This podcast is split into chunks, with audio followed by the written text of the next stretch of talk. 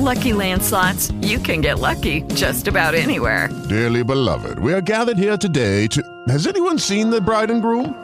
Sorry, sorry, we're here. We were getting lucky in the limo and we lost track of time. No, Lucky Land Casino, with cash prizes that add up quicker than a guest registry. In that case, I pronounce you lucky. Play for free at LuckyLandSlots.com. Daily bonuses are waiting. No purchase necessary. Void where prohibited by law. 18 plus. Terms and conditions apply. See website for details. Step into the world of power, loyalty, and luck. I'm gonna make him an offer he can't refuse. With family, cannolis, and spins mean everything. Now, you wanna get mixed up in the family business. Introducing The Godfather at ChumbaCasino.com. Test your luck in the shadowy world of The Godfather slot. Someday, I will call upon you to do a service for me. Play The Godfather now at ChumbaCasino.com. Welcome to the family. VGW Group. No purchase necessary. Void where prohibited by law. See terms and conditions. 18 plus.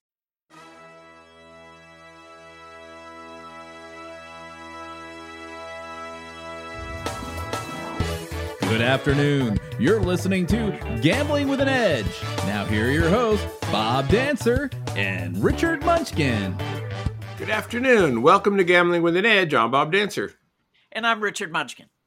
Today, our guest is Alex Kane, founder of Sporttrade, which is a sports betting exchange. So, we're going to hear all about what a sports betting exchange is and how that's different from the normal way we're betting sports. Um, Alex Kane, welcome to Gambling with an Edge. Thanks so much for having me. All right. So before we get into Sporttrade in particular, what is your history in gambling and sports betting?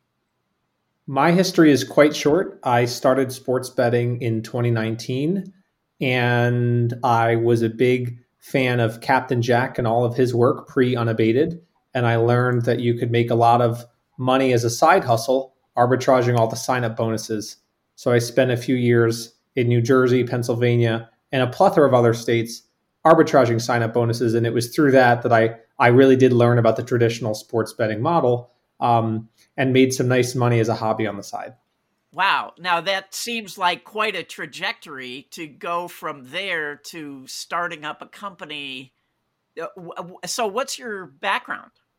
My background by education is uh, business law and finance, and I attended Drexel University. I graduated there in 2017, and it was at Drexel that I the the kind of impetus for the idea came about because I someone put Robinhood in my hand, which is of course one of the first real discount brokerages that had you know zero commission stock trading on a mobile platform where you could actually create an account digitally and I think I was one of the you know the many early adopters of that platform, and I saw just how many other students in the finance program really adopted the mentality of instead of investing for the longer term, using a mobile app like Robinhood to always be connected to the markets and trade in the shorter term. And when I someone showed me how sports betting worked at that time, I thought there was going to be a huge opportunity to kind of combine those two worlds and create a, a whole new activity more that more like trading sports as opposed to betting sports. So that was my background, and that's how I kind of started the idea. And then just after college, I embarked on this uh, uh, crazy idea to try to start a business in a very regulated industry. Yeah, I'm just like astonished because I, I would think if if you had tried that in Nevada, you might still be trying to wade through all the p- paperwork and in in in, act- in actuality maybe you still are i don't know I, I, I know you want to spread this idea across the country but have you tried to get into nevada yet?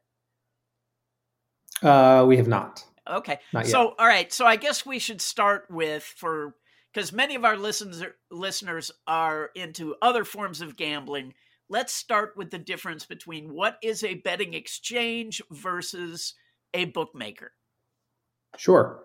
Um, in in the bookmaker model, obviously, it's the book versus the player. The book provides the prices, um, and the the player can bet at those prices or or not. A betting exchange is one where the players also have the opportunity to play the bookmaker in a sense. The player has the ability to offer a certain price uh, to the market, and that that could be matched in in more of a peer to peer manner. That if I you know if I like the Bills, um, but I don't want to pay minus 400 and I want to pay minus 380, and maybe you like the Chicago Bears at plus 380, there's maybe a trade there. There's a bet. Um, Sporttrade is is a betting exchange uh, at its core, but I think what makes us so unique and exciting is uh, it really is built more like a stock market. So, so to take that exact same ex- example, the, the Bills versus the Bears, I'm looking at the unabated screen here, and I see that you could buy the Bills at $78.50 per share on Sports Trade, or you could buy the Bears at $22.50 per share. And whereas it's the same underlying infrastructure, it's an exchange, we've made it look and feel like PredictIt or Kalshi or really Robinhood, where you're like, instead of placing your bet of the Bills at minus 400 and waiting to the end of the game, you're buying in at 78.50 per share, knowing that if the Bills win, it settles at $100 per share. And if it loses, it settles at $0 per share. And that 78.50 is simply the implied probability of the market. Um, so that's that's a bit about how Sporttrade is different, and it kind of goes into the type of customer we hope to bring in into the industry. So there was. So you can sell it Go ahead. So every touchdown, either way, the price changes, or every field goal, or every first down, the price or it, it moves up and down. And if you want to get out of it in three minutes, you can. Um, and sometimes that's probably the smart thing to do. Precisely. Um, so, and you and Sporttrade makes their money by taking a small bite out of each each bet either side presumably. Yep so if let's take that bears example. Um, they're trading 2250 per share right now to beat the bills. Um, you buy 10 shares for 2250 that, that's a cost of 225 they go to 3250 because they go down the field and they score a touchdown now you're up $100 because you can sell the shares that you bought for 2250 for 3250, meaning the market thinks that now there's a 32.5% chance of the Bears to win. And you sell and you make $10 a share times your 10 shares is $100 and Sporttrade takes 2% of your profit. So Sporttrade will take 2 and you keep 98. That is how Sporttrade earns a commission. So Sporttrade is only raking the winner, not the loser. Correct. Now, um, there, there, you have competition in Betfair. They were mm-hmm. the first. Um, they notoriously take huge premiums from guys who are consistent winners. Um, mm-hmm. Do you uh, have any kind of fee structure like that? I mean, we you... do not. Good. I'm glad to hear that. we, we we do not, and and there are certainly customers that are even on our platform now are, are winning customers, and there's obviously customers that are not winning customers. That is the essence of any exchange, not just a sports betting exchange. Um, I think I think in in Betfair's case, you know, customers, anyone is allowed to trade algorithmically with an API, meaning they don't have to use a mobile phone or a website to point and click. That they can create a model that tries to pick off pricing. And I think what Betfair unfortunately had to do is because it had so many participants that instead of adding liquidity to the market, or instead just simply waiting algorithmically for market makers to make a mistake, that Betfair had this really interesting, tough market microstructure problem, which is they had a lot of participants that simply used algorithmic means to place bets and that those algorithmic means made it harder for market makers to provide liquidity, which then forced market makers to have poorer quality of markets, which then hurt the Betfair recreational customer because now they don't no longer have the promise of having the best prices. So they have the, every exchange has these very interesting market microstructure problems because you have so many different types of consumers in your ecosystem with different priorities and initiatives and of course, that is the way they went about it. Um, we don't have that problem mainly because in the United States, regulators have not approved for retail customers, recreational customers, to be able to place bets algorithmically yet. And I think it's a geolocation challenge. And I think there's a responsible gaming aspect to that as well. So we're, we're lucky in that we don't have to kind of answer that market microstructure conundrum this early in our in our life cycle. By algorithmically, you mean using bots, using computers to bet for you automatically? Yes. And and so right now that's not allowed, but how can you stop it? So it, it's um it's not a it's when I say yeah when algorithmically like on Betfair you could create a model uh, that doesn't have to interface with any sort of user interface. Um, it can simply hit the endpoints of Betfair's exchange and place orders algorithmically and do do so very quickly. Um, in the United States, that sort of uh, structure has not yet been approved. We do have market makers, and these are licensed entities that go through the New Jersey Division of Gaming Enforcement licensing process, and they do have a server that is sitting 25 feet from our server, and that's how the DG kind of solves the geolocation aspect. But they're much less customers than they are service providers to us, the exchange, because they have signed agreements with us to say, okay, for that Bills Bears game, we have to have a quote and it has to be no wider than this many dollars and it has to have uh, no less depth than this many dollars on both sides of the market. And so market makers are kind of that critical piece of the ecosystem that we have. And they're the only participants in our ecosystem that can do so algorithmically, but they have that right and that privilege because they've earned it through going through the licensing process with the regulator. Can I, as an individual, put up a price on something that you don't have a market for yet? So, uh, what would an example of that be? Um, uh, now I I haven't been able to look at what markets you have because it's only in New Jersey, right? So, but mm-hmm. for example, let's say I want to bet that the Bears are going to end up with a better record than the Lions, for example. Mm-hmm. Um, is there a price on that? And if not, can I just say, "Hey, I want to put up a price on this," or I or I want to take a price? Will somebody else? Will one of your liquidity providers put up a price? Yes. So um, not yet. Right now, we we as the exchange, like think of us like Nasdaq. We we um we decide like what shares can be traded, right? So like Nasdaq will say like, oh, we're going to list Apple today, and that's the end of like Nasdaq's job really. And then the market makers come in at you know when the exchange opens. You know, exchanges can open at different times. Well, let's say 9:30 a.m. Some exchanges open as late as 9:30 a.m. And those market makers now have to quote Apple. So to take this example, like today, if I go on unabated, um, for that Bears Bills game, we listed uh, Bears plus eight and a half, Bills minus eight and a half. And within about 10 seconds of our exchange opening at nine in the morning, the market makers had to quote a two sided price. Now, if you're asking, well, what if I wanted to say, well, I want Bills minus seven and a half? Uh, what we you could do is you could reach out to us, and then we would list that in a very kind of one off manner, and then the market makers would quote that instrument. Um, that's how it works. Uh, okay, so so currently there aren't like uh, I I don't again I I may not have the right term, but like in baseball it'd be alternative run lines. Like so, so do, does the market have plus eight and a half, plus seven and a half, plus six and a half, all of the prices, or you'd have to ask for that, kind of like a teaser, I guess, if I wanted to go. Yeah.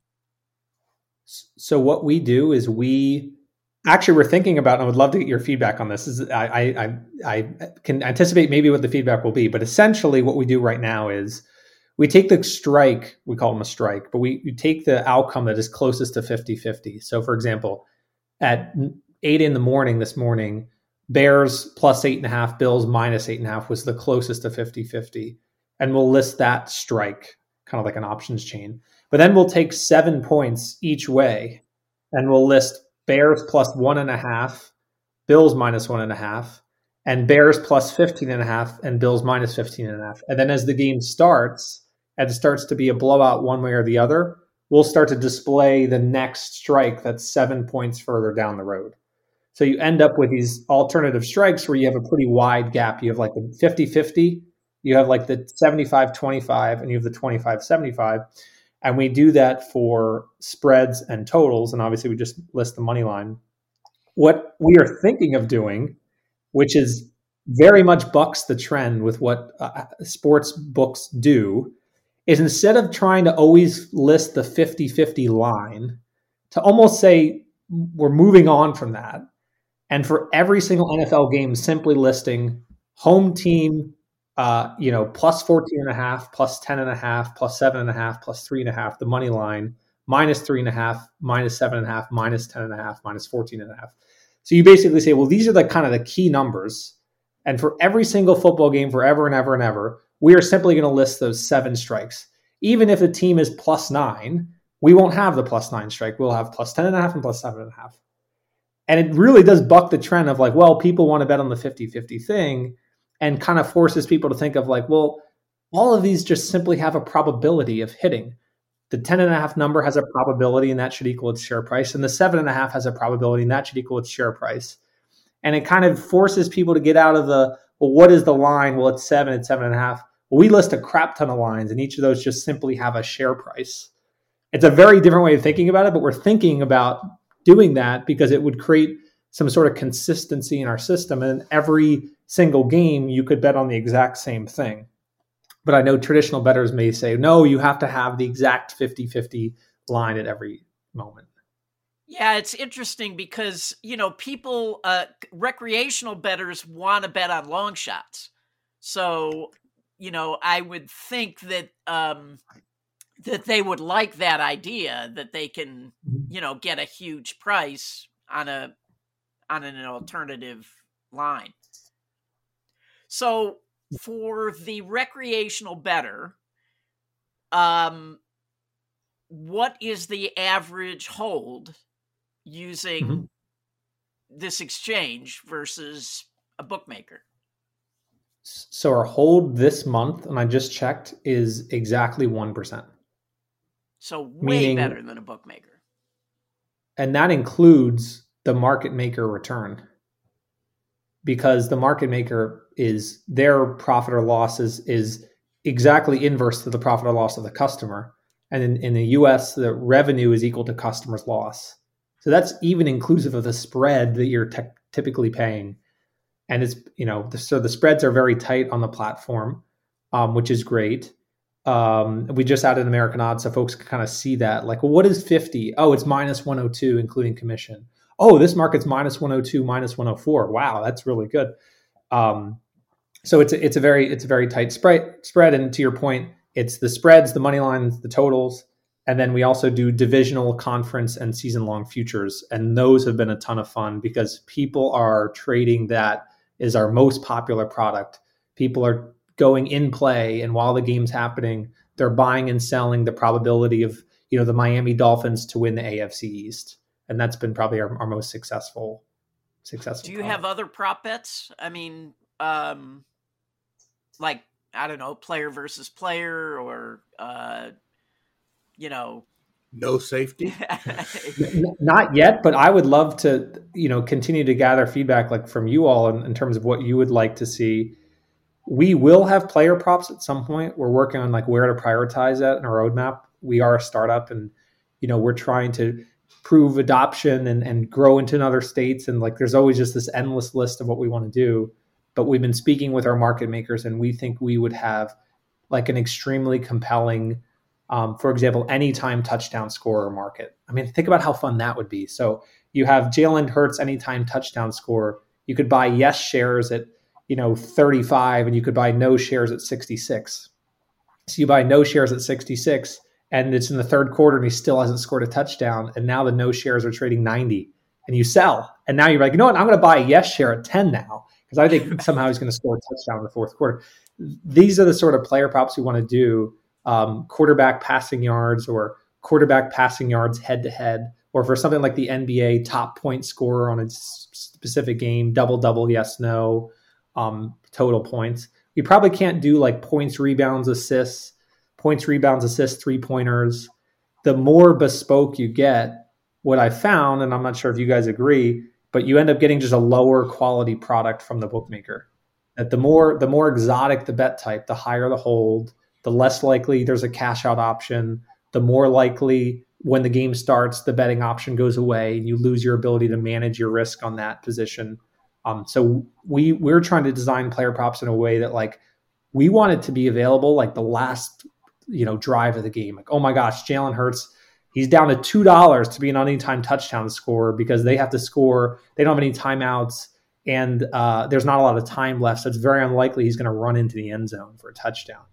We want to try to introduce like that level of engagement for for those mis, you know more exotic products, but it's difficult because we're like there's we want to launch our Android app and we want to launch in other states, and it's you know prioritizing that can be difficult. Can you talk about who your uh, liquidity providers are? Sure.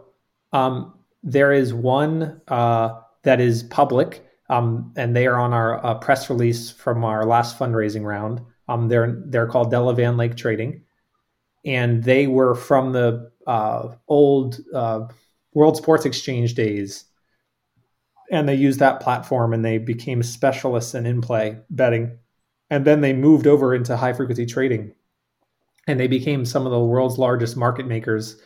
And instead of betting on, you know, the bears, they were betting on the price of Oracle on the U.S. stock exchange, or the price of oil on the commodities exchange, or the price of a Korean dollar on the, you know, uh, you know, uh, options exchange. And so they applied all this sports betting knowledge to then learn a ton about like market microstructure and you know, oh, how do we provide tight markets and what does it mean if we got this fill at this time? And you know, it's much like a bookmaker. Like if you get you know a big bet that comes in on the money line, what does that mean for your derivative markets, your first quarter markets, your first half markets, your second half markets? What does it mean for the total? What does it mean for player props, and vice versa? And and now since sports betting has become legal, we've teamed up with them. They're an investor in our business. This is our, our key biggest market maker, and uh, and and their goal is to create you know what they did in the stock market. They want to have spreads come way down. They you know we have no delays on our platform even in play. The liquidity is, is good um, and i think it will improve but you can get three four five thousand dollars in play on almost anything. Um, and and that's their goal. And so um, they're sports betting experts they're financial trading experts and they're kind of combining those two things to try to deliver a, a great customer experience it's funny because um, you know really successful uh, gamblers go from gambling to the markets, which is just gambling in a much bigger casino. This seems like a step backward for them. I, I would think mm-hmm. this would be the market is tiny compared to what they can do in the you know financial markets. Yeah, I don't want to speak for them, but I think it's it's their passion. Um, ah, yeah to be in sports. And and, and th- I mean, it, it's so much more fun to figure out like, well, what? Okay, why did the share price? Like, I was willing to buy the Eagles at forty five to for the money line, and they're playing the Cowboys, and I'll, I'll pull up their price here. And now there's a ton of buyers of the Cowboys at fifty five. What does that mean? And of course, injury news can leak before it's official and you know our market makers are the first to kind of engage in that price discovery because we don't profile customers. Um, customers all get the exact same limits, and you can see exactly what your limit is before you place the bet, and there's no delays whatsoever. Um, and so we had a ton of customers come in and short and buy no essentially on the Eagles to win the Super Bowl, the Eagles to win the NFC East, the Eagles to win the NFC Championship, the Eagles to win the Cowboy to beat the Cowboys, the Eagles to cover against the Cowboys. So it's just so much more fun of like that sort of price discovery versus like, oh, why is a euro dollar up 2% today? It's just like not as fun, you know? Sure. Yeah, yeah, yeah. Now, we've had Ed Miller and Matt Davidow on our show, their book Logic of Sports Betting. Mm-hmm. They are supposed to be some of the best at figuring out what the in game odds should be. Um, I think they work behind the scenes with Captain Jack and a few others. Mm-hmm. Do they work with you, or if not, how is what you do different than what they do? Uh, we don't work with them yet. Um, they would be uh, where would they fit in the ecosystem? They would be like a, a market maker, and so they would be you know providing two sided markets. I think uh, one of the things that's so great about DeckPrism, and I and they, I know they work with Circa in the U.S., is that they also want to create a zero delay in play betting experience for customers. Um, now they have a certain opinion around um, the value of the game state data provided by BetGenius and SportRadar and others, and and thus have opted to you know find alternative sources of of that game state data, which gives them a high degree of confidence of the game state during dead ball moments, during a timeout, during a TV timeout, during an injury, uh, halftime, quarter time, etc. But maybe less confident in what's going on in the field when the ball is moving. And I think the difference, you know, of of that versus what you will get on Sporttrade and what the market makers are doing on our venue is that they have found a way to be have a quote there when the ball is flying through the air, even at the risk of there being a courtsider at the game. And that's where that market microstructure expertise of being in the financial markets of, oh, I just got this fill at this time. I have no idea who the counterparty is. But what does this tell me about perhaps what's happening on the field and how should I adjust accordingly? Knowing that I've promised a Sporttrade that I have to have a quote in the market at a very high uptime. And so there's a bit of a maybe a difference of opinion there around are customers interested in betting when the ball is moving versus not? And I think in this day and age of streaming and cutting the cord and blackout restrictions and so on and so forth, it's very likely that if you're a sports bettor, you're probably not even watching live the game that you're betting on. Either you're a Sixers fan that lives in New York and you have no way to watch the Sixers, or you're simply opening FanDuel, DraftKings, Sporttrade, whatever, and you like a price because it says the score is 13 13 with two minutes left in the fourth quarter and you want to place a bet and you don't have time to turn your TV on to see what's going on in the field. And so it's that obfuscation to the customer that maybe lends itself to an approach of like, well, maybe the customer doesn't really know when the ball's dead and when the ball's not dead. And maybe they don't really have the time to figure out or care. They just want to get their bet down. And so what we've tried to do is really push the envelope and trying to create a super high uptime, like, hey, let's figure out how to get markets up there when the ball is moving, which introduces a lot of risk. And who knows if that's the right approach. But I think there's maybe a, a slight difference in opinion as to whether that's a viable strategy. Um, I certainly would welcome them, and I keep in touch with Matt all the time. Um, if they wanted to become a market maker on our venue, I think it would be a, a perhaps a profitable endeavor for them where are your liquidity providers getting data that is so fast or, or you, you said they're not worried about courtsiders um, how, how are they getting their data ahead of everybody else so it's it is on the same level playing field of of what I would assume other bigger operators get it. So uh, we partner with BetGenius and with Sportradar. We ingest the feed um, and then we create a, a sort of like a application that passes that data in the same sequence it was uh, given to us from Sportradar to the market makers. So they're getting the data as little as probably one to one and a half seconds after the event has happened on the field. Now that those data feeds can sometimes be unreliable, but they're generally pretty good. So now it leaves you with that one to one and a half second gap of if someone's a courtsider and they're very very wise and they've paid the $300 to get into the stadium and the $25 for parking and maybe the $15 for a beer and a hot dog and they somehow have 5G network and they have two phones open and the weather in the stadium is such that the phones aren't going to die because it's too cold and they and they have the buy on this side the sell on this side and they're so good and they're so deft that in a second and a half they're not going to make a mistake. I think that's a risk we're willing to take because what do you get back on the other side by getting rid of the delays and having way higher uptime?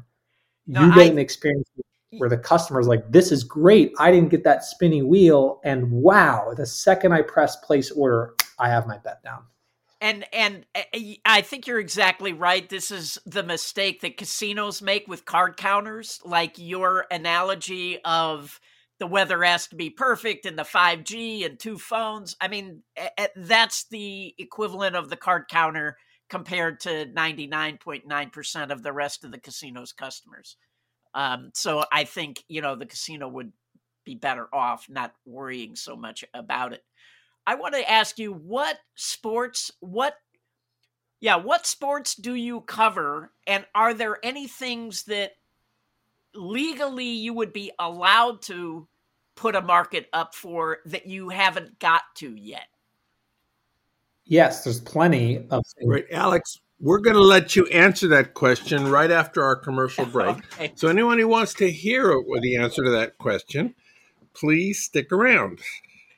Judy was boring. Hello. Then, Judy discovered chumbacasino.com. It's my little escape. Now, Judy's the life of the party. Oh, baby, Mama's bringing home the bacon. Whoa. Take it easy, Judy. The Chumba life is for everybody. So go to ChumbaCasino.com and play over 100 casino style games. Join today and play for free for your chance to redeem some serious prizes. Ch-ch-chumba. ChumbaCasino.com. No purchase necessary. Void where prohibited by law. 18 plus terms and conditions apply. See website for details. The South Point has more than 10,000 games, returning more than 99%. This is more than any such games than anyone else has. This will be our last commercial for the South Point. They've been our sponsor since day one, some 12 years ago, and we thank them very much. They have decided to spend their advertising dollars in a different direction. I remain very appreciative for, of my relationships there. In addition to sponsoring this program, they sponsored video poker classes for a long time. Still a good place to play slots and video poker, and Bonnie and I will remain customers there for as long as we're welcome. Thank you, Michael Gaughan. If you're serious about card counting, the Blackjack Apprenticeship membership is a great way to learn, train, network, and get the resources you need to succeed. We've had quite a few guests on Gambling with an Edge who exclusively trained and got their start through Blackjack Apprenticeship. Check out their website at blackjackapprenticeship.com. They have member forums, training software, and guides that help you learn. So that's blackjackapprenticeship.com, and you will find a link in the show notes. Videopoker.com is the best place to play lots of games. If you sign up for the gold membership, $8.95 a month or $79.95 a year, this allows you to get correction on most of the game. Game of the week is Hot Roll Poker. This is a 10 coins per line game where one time in six you get a multiplier. The value of the multiplier is determined by a pair of virtual dice which roll fairly. If the dice rolled a 2 and a 5, for example, you receive 7x for the hand. The multiplier sometimes comes on the deal, sometimes on the draw, not both. There are no strategy variations for this game compared to the base game. And the hot roll feature is even money, meaning the dice roll adds no expected value, but it does add variance. And another name for variance, of course, is excitement. If you're interested in getting an edge at sports betting, then unabated.com is a great resource for you. Founded by frequent Gambling with an Edge guests, Captain Jack and Rufus Peabody, unabated.com is designed for both new and experienced sports bettors. Their real time odds screen, tools, and calculators take a lot of the guesswork out of trying to quantify your edge. There's also plenty of free education and instruction to help you along your journey to becoming a sharper sports bettor. You can currently take advantage of a seven day free trial to decide if the premium membership at unabated.com is right for you. Okay, now before I was right, so rudely to... interrupted by Bob, I was asking, hmm. what do you, what sports do you cover, and what are you not covering yet that that you are legally allowed to? So right now we cover uh, all the main sports here in the U.S. We cover uh, college basketball, NBA, college football, NFL, uh, MLB, NBA, uh, WNBA. Uh, sorry, NHL. I should have said not NBA. WNBA. Um, we now do UFC as well. Um, I think we want to do more in the sports we have. I think we like player props could be very interesting, and I think you know the market makers could support them maybe not as liquid. You won't be able to get three thousand dollars down in play in a player prop, but you could probably get five hundred. Um, and then there's other sports would like to do. You know, we have a good golf product. I think it could be a great golf product. There are issues with getting the the game state data feed for golf specifically.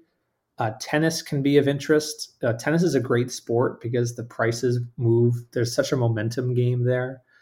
Um, those are what the things NASCAR? you'd be allowed to like NASCAR as well. Um, I think one of our market makers is is quite an auto racing fan, so NASCAR, F1, and IndyCar.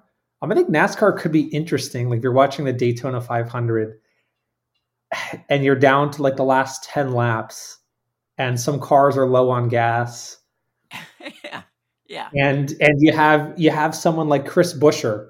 You know, well, Chris Buescher is a great super speedway racer. You could have a Justin Haley, by the way, who's someone I think is going to win a super speedway race on the Cup Series next year. Um, has won a bunch on on the Xfinity Series.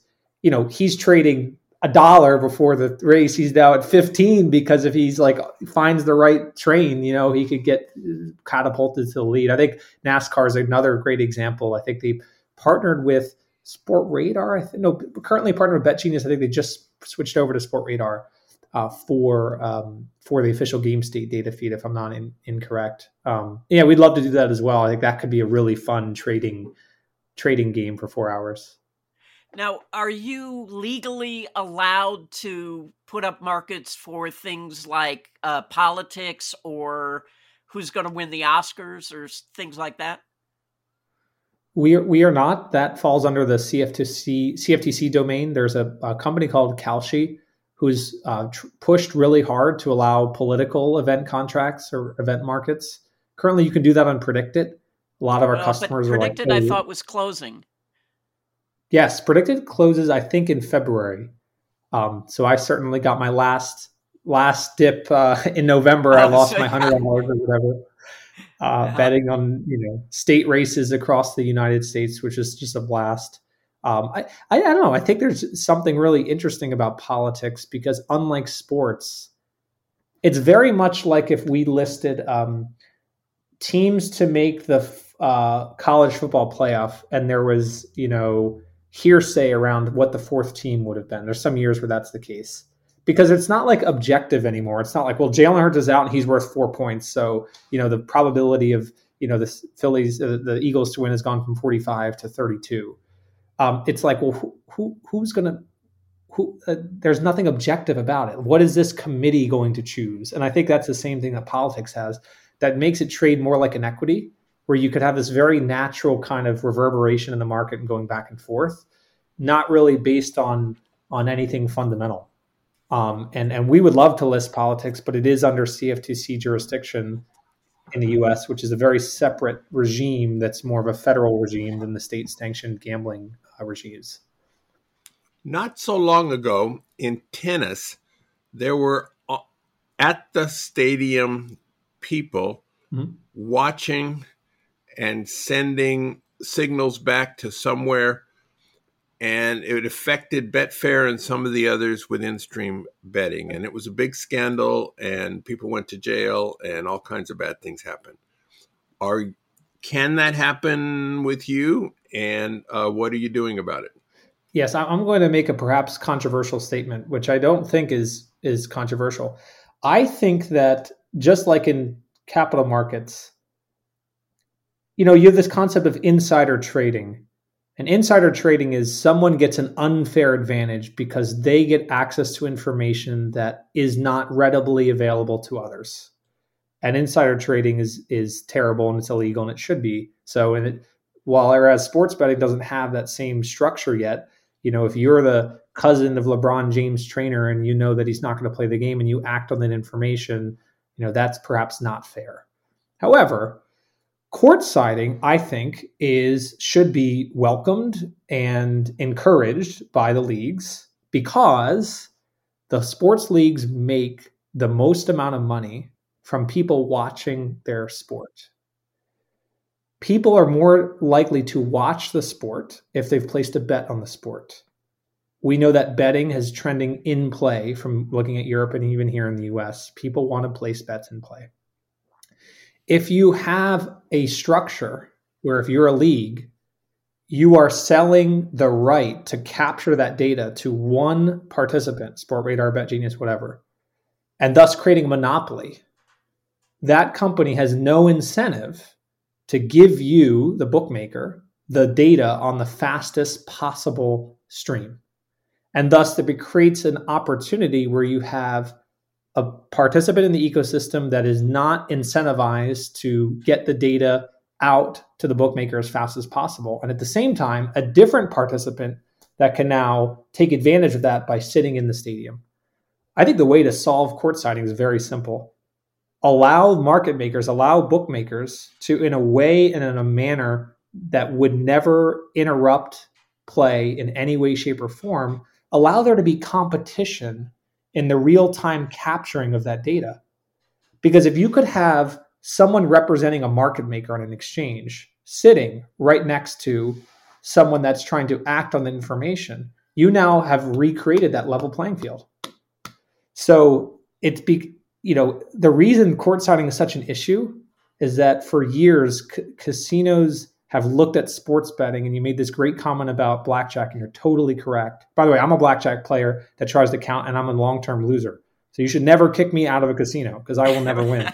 Although i think i have an edge.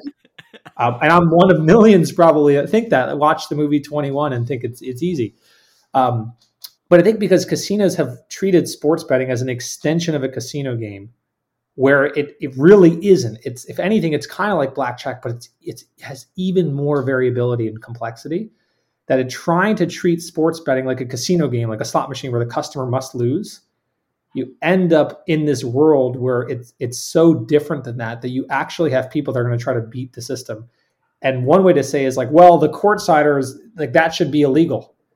It's like really, or should there just be a equal playing field whereupon people that are trying to take different sides of a market can both have access to that data equally.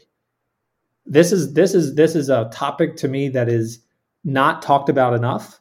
Um, when you go on FanDuel and you will go on DraftKings and you see that the score is 13-13 with two minutes left in the fourth quarter and something doesn't look off in the price and you engage in that price and then 10 seconds later the game uh, data switches on you only to realize that you're looking at game state data that's 15 seconds delayed. How is that fair at all for the customer? How can you have a marketplace where some participants get the data faster and some participants get the data slower? So, my answer to court siding is the league should realize that engagement comes from people thinking that they have a fair shot and if people think they have a fair shot, they're going to engage more. And if they engage more, they're going to bet more. And if they bet more, they're going to watch more games. And they watch more games, the leagues are going to make more money from advertisers. So leagues should absolutely take a progressive approach and allow Betgenius and Sportradar and Bob's Discount Data Collection Services LLC inside the stadium to. collect. We use the best prices. Yes, come to me. Yeah, and, yeah, and they've created monopolies. Yeah, exactly. And so if you have that competition, you create speed, and out of speed creates, you know, now you get down into the, you know, microsecond, nanosecond stuff that the, is dealt with in the financial markets. And there's other things you can do to make that super equitable that we are, we, we have technology for, and we will ultimately uh, implement if we need to. But I don't know. I think that's just the answer to the question. Like if someone wants to sit in the game and wants to get an edge, like if they're not in, if they're not interrupting the game in any way, shape, or form, why shouldn't they, as a participant in a free market, be allowed to do that? And why shouldn't there be another person sitting maybe right next to them that says, you know what, this person's really betting against me and I got to make sure my market moves before he bets? That's just how markets work. Like it, it should be encouraged because that level of competition will create such an incredible in play experience. Imagine an in play experience one day where every single bookmaker has zero delays, 100% uptime, and everybody gets the same limits. That can happen to me if we take a progressive view towards court siding. So that is my controversial take on court siding.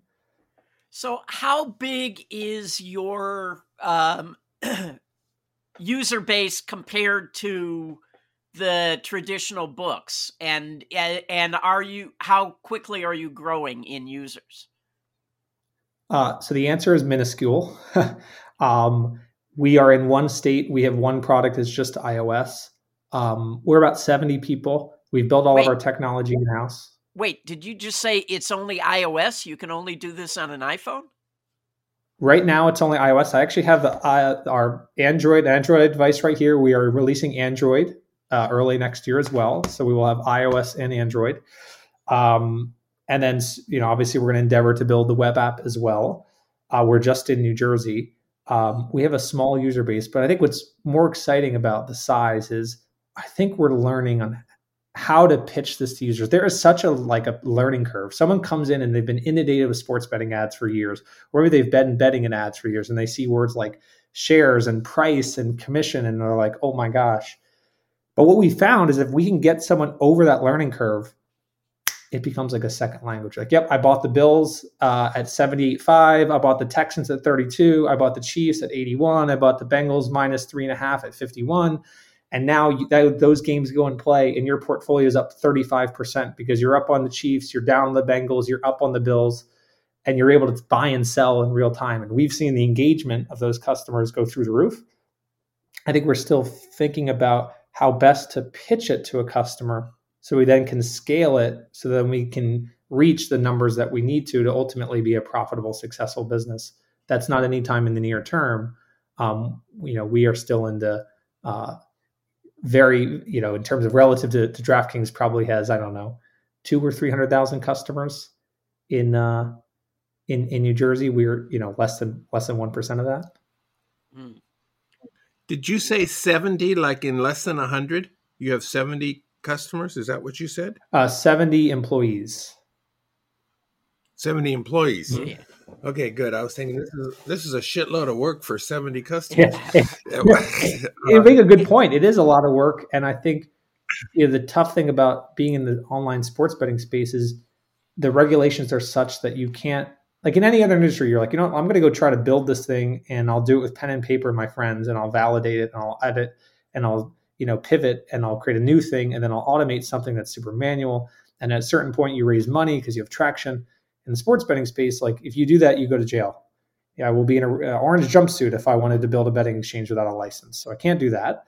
So we had to build everything from scratch. And right now we're in a point where we do have all this technology and all this headcount and a very few amount of customers. But that customer base is growing at a, at a you know 50% month over month, which we think is fantastic. Revenue is jumping at that same rate as well. Engagement is very high. And this is the team and this is the technology that is going to allow us to launch in Colorado, where we have market access, or Louisiana, or other states. And we'll be able to show kind of the second half of that J shaped curve where you kind of make this investment in the team and the technology and the licenses. And then you're able to find out how to acquire customers at scale. And you can do that without, you know, growing your headcount exponentially. You know, Betfair has tried has tried and and yeah, the biggest hurdle is the education part and mm-hmm. um but i mean i agree with you that once people understand it they go oh my god this is so much better than a bookmaker. Like i can't get limited. I don't get the spinning wheel when i try to make my bet. Uh yeah i, I just but and so i hope you are tremendously successful because uh i think well ultimately it may put the old bookmaking style out of business It could, yeah. Well, sorry, go ahead. The I never actually realized that um, you know if if you have a iPhone seven instead, I think the current number is fourteen, and iPhone seven is four G at best. Uh, that you can't compete on a fair e- playing field with somebody who has a newer product. So if you're going to be betting real money on these apps, you need to have fairly new equipment and and keep upgrading. Is that a fair statement? I think that'd be a fair statement. I think the sports betting is sports betting so great because it's a slow motion version of financial markets. Um, this whole concept of data asymmetry of like, oh, this participant got a data three seconds before this participant I don't think the sports betting industry has even begun to think about how best to treat customers fairly in that regard because bookmakers are always going to have that innate advantage and they'll create kind of really bulky missing the forest for the trees type solutions of like well let's just put a five second delay in everybody. It's like oh, come on i'm watching the game on hulu two minutes behind. Um, and so i think we we are the first to really kind of ask that question of the industry and we're doing a lot of things and pushing the envelope significantly. And you're right, uh, customers. There will every single person that's using Sporttrade is going to have a slightly different connectivity to the market. That connectivity is probably less than one or two mils, so hundredths of a second, very, very, very quick. But generally, if you're out at a bar with your friends and you're using LTE, just like when you send an iMessage, it may do so at a quarter second slower. Now, our markets, although more like the financial markets, don't move that fast. So you don't have that tremendous of a disadvantage. But if you're, you know, just like if you're betting or trading on financial markets over, you know, Wi Fi, you're going to have a more stable connection than if you're out at the game trying to connect to the free Wi Fi, which we always know is a total disaster. So you should have your 5G hotspot with you and pay the $80 a month or whatever it is to get it. And that would solve that problem. Yes, it, it would solve that problem. I think what I've realized is like Robinhood has this issue. You have customers that are on mobile phones submitting orders that are on like if I see that the price of Apple is hundred dollars and eleven cents, my eye the the time it's taken my eye the the the light to go to my eye to then go through the neurons in my brain to realize that the price is a hundred dollars and eleven cents. The price has already moved by that time. Forget me actually now engaging more neurons to then hit the button on the pane of glass to then send the packet of information to Robinhood to then send the packet of information to NASDAQ to then go back to Robinhood and back to my phone that can all take two tenths or three tenths of a second.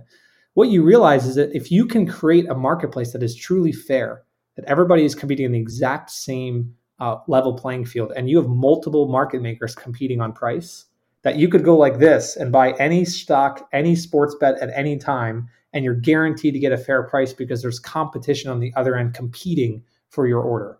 And that is the reality we want to create at Sporttrade, just like in the financial markets. And that's why you see these funny blog posts about, you know, cats and hamsters picking at a better rate than stock pickers because the market is so dang efficient. It's kind of like betting into the closing line on Sunday of the NFL. We want to create that, except for not just at the closing line at 1 p.m. Eastern on you know Sundays in the fall, but at every possible microsecond of every possible out sports outcome that you could ever bet on on Sporttrade. That is our that is our goal how do your prices, for example, the NFL, how quickly do your prices discover the closing line before the, the bookmakers? Or do they discover it? Do you have enough users that you're discovering the the proper line before the bookmakers? I, I think we certainly do. I think um, the customers that come first to an exchange can tend to be those smarter customers I'm on Unabated, which I now know is a sponsored show, which is amazing. They are incredible. I'm on their live screen right now, and I'm looking at the price of the Eagles to beat Dallas. And yesterday at 9 a.m., they were at $49 a share. They went down to $40, $45 a share at 2:22 p.m. on 12/19, um, and they went as low as $37 by 4:32 p.m they opened, uh, they closed the day at $31 a share. Oh my gosh, price is plummeting. And they opened up today at a price of $31 a share. So the, you know what you know, the what the line on the game is, or what the money line is for with the bookmakers? Yeah, sure. The money line for that game is American. Uh, our our price is plus two thirteen for the Eagles, minus two twenty three for the Cowboys. Um, you know, FanDuel has plus DraftKings says plus 180 minus 210. Oh, interesting. There's a little arb right now in real time. Yeah, right. yeah, yeah, yeah. Plus so, 13. This is the thing, right? Like probably by the end of the sentence, that market could go away because someone realizes that there's edge there. And it's actually not entirely clear who's wrong because DraftKings has a great price at minus 210, which is about $67 a share on Sporttrade's terms. And Bookmaker is minus 240 uh, FanDuel minus 225. So this could be a great example of like Sporttrade and DraftKings are kind of equally wrong, and it's kind of like a coin flip. So we'll see who moves first. Sporttrade's plus 213 price on the Eagles or DraftKings two, minus 210 price on the Cowboys. Yeah. And for anybody who's keeping track, we're taping this on the Monday, the 20th at about noon Eastern. So uh, whenever you're listening to it, which is not going to be today, uh, these um, the, probably the game will be over. Who knows? Um, all right, um, Alex Kane. We wish you a lot of luck. If somebody wants to get in touch with you, uh, do they do it through the Sports Trade app, or is there a better way to get in touch with you? Yeah, I think Bob and, and Richard, thanks so much for having me. Um, the best way to get in touch is on on Twitter. I'm on Twitter at a underscore Kane forty seven. Uh, if you ping me or ask for a DM, we will likely end up in a conversation or maybe in a phone call. We can nerd out about market microstructure or sports betting or anything in between. All right. At the end of our show, we have a recommended section. So, Richard, do you have a recommended for our audience today? Yeah, my recommendation this week is a, a new show that I'm watching that I never thought I would like. Um, it's called George and Tammy. It's on Showtime. Uh, I have never been a country music fan, but this is about uh, George Jones and Tammy Wynette. And Jessica Chastain, who's a very good actress, is in it, plays Tammy Wynette. And uh, yeah, the show has uh, has certainly captured me. I'm I'm really interested in it. Unfortunately, you can't stream the whole season. It's coming out weekly, and they're only three seasons in. But um, as I say, I'm not a country music fan, but I really like the show. So you might check it out if you have access to Showtime. Very good. Rather than a specific recommendation of an item, this is more of something I've been doing recently. I started not so long ago using headphones in a casino and listening to audiobooks while I play, or sometimes just wearing the headphones with nothing in there playing. I have a few music mixes and I can create more, but right now, revisiting books on tape uh, that I read decades ago and I remember some percentage from way back when, but I often find I've forgotten parts of these books. The huge advantage is that, relatively speaking, people leave me alone more. Fewer people ask me questions or want to chat or moan to me of how they just missed Fordo Royal flush draw. For me, this improves the quality of my life. Now, if somebody really wants to say something to me, like when I have to interact with a casino employee or something, it's relatively easy to turn off the headphones, but it really cuts down on the small talk and lets me concentrate on what I'm there for, which is to hit royal flushes. Alex Kane, do you have a recommended for our audience? I do, and I just switched at the last possible second because I realized it didn't have you don't it doesn't have to exactly do with uh, gambling. Uh, there is a movie out there called Blink of an Eye um, and it is dubbed the greatest sports, story never told. Greatest sports story never told, and it's a story about the 2001 Daytona 500, which is, of course, the the race where Dale Earnhardt died on the final lap. And it's this incredible story of the relationship that Dale Earnhardt had with a driver named Michael Waltrip, who actually won the Daytona uh, 2001 Daytona 500, and and also his relationship with Dale Jr and everything that happened after Dale's death. And I'm telling you, something a, a movie that I watched that made me a NASCAR fan. The Daytona 500 is coming up in, in early February, as we know. This is an incredible like you, if you're listening and you're thinking I don't want to I don't care about NASCAR, watch this movie. It is one of the greatest sports documentaries I've ever seen. And where where is is it on Netflix or where is it? Or this is a this is a great question. I think it's on YouTube. Like you can uh-huh. you can purchase it on YouTube for like two dollars or or whatever. Yeah. Very good. Yeah. Thank you, Alex Kane. We wish you success in the Sporttrade endeavor. Thank you, Richard. Go out and hit lots of royal flushes, everybody. Good day.